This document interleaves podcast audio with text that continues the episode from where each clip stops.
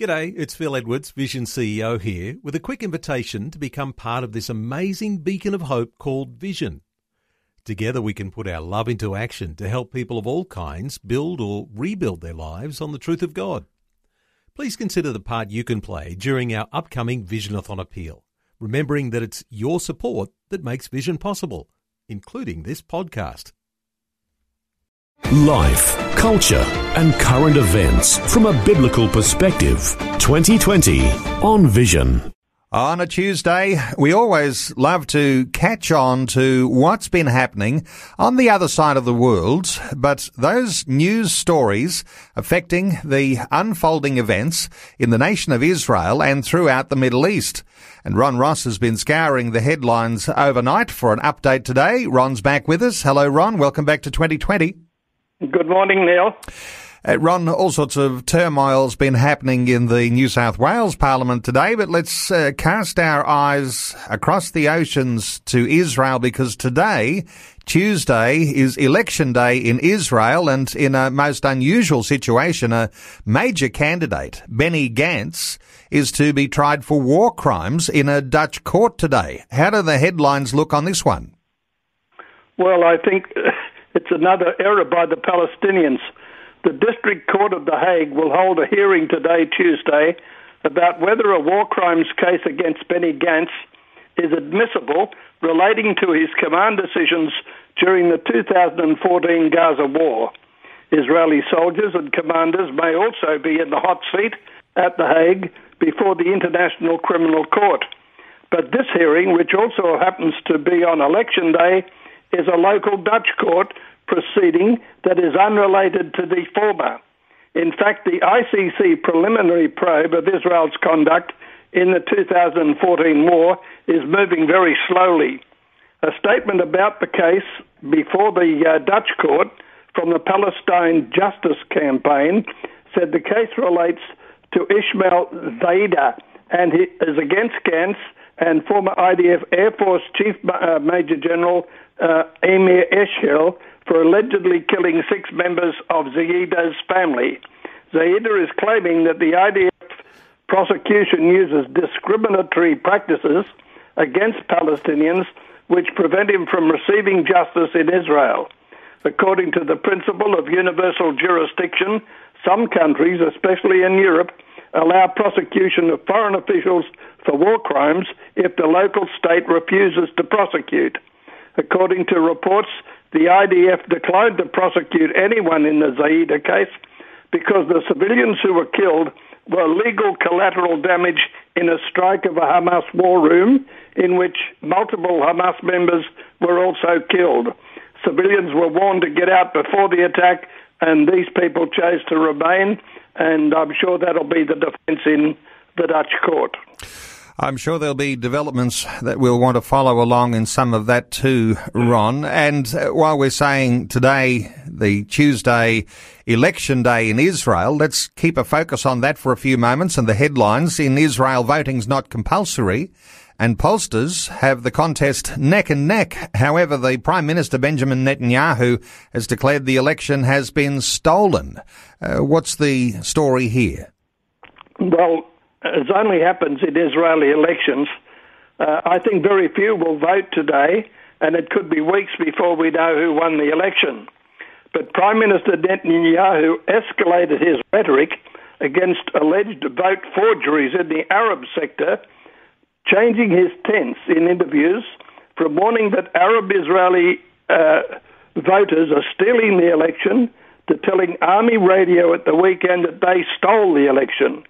Netanyahu made the accusation after reports surfaced of forgery in the Arab sector in the April elections earlier this year, saying that he believes it may have cost the Likud two Knesset seats and resulted in another election being held. The head of the General Elections Committee Supreme Court, Judge Hanan Melker, turned down a request from Netanyahu to hold an emergency meeting on the alleged forgeries. Blue and white leader General Benny Gantz asked Melker not to meet with Netanyahu, saying that it would interfere in the election and aid Netanyahu in harming the election process. After Melker refused to meet with him, Netanyahu went to the Knesset and in a live Facebook post called Melker's decision not to address the issue as scandalous. It happens all these elections. And uh, no doubt we'll be following that one along too, Ron. As you say, uh, an election result might not be known for weeks yet, so no doubt we'll come back to it. Hey, let's turn our attention to one of the biggest global stories and something that could even affect us here in Australia. Of course, uh, those bombings in Saudi Arabia. And now Saudi oil output has dropped 50% after those Houthi attacks on the crude processing facilities. Uh, what's the latest? Well, I read this morning that uh, petrol prices in Australia have probably gone up 15% already as a result of this attack. Saudi Arabia has shut down about half of its oil production and about 5 million barrels a day after a drone attack on Saudi oil fields by Houthi rebels disrupted output at two facilities. Iranian backed Houthi rebels took responsibility for the attacks, saying 10 drones targeted the state owned Saudi Aramco oil facilities in Abqaiq and Kurais, according to the Houthi run Al Masirah news agency. The United States is blaming Iran for the attacks. Uh, even yesterday, uh, President Donald Trump said they were locked and loaded, ready to respond towards Iran. The most recent OPEC figures cited total Saudi oil production at 9.8 million barrels per day. Saudi Arabia is the world's largest oil exporter, producing approximately 10% of the total global supply of 100 million barrels a day. Ron, let's turn our attention back to Israel. And interestingly, Christian evangelicals are harvesting lands in settlements that Israel hopes to annex. Uh, what's this story about? You know, when I was working on this story, I, I remembered the number of times Christians would say to me, I'm bored, I've got nothing to do. Here's a wonderful chance. These are volunteers for the evangelical group HaYovel, which brings Christians to help Jewish farmers in settlements that Israel has built on land that Palestinians seek for a state.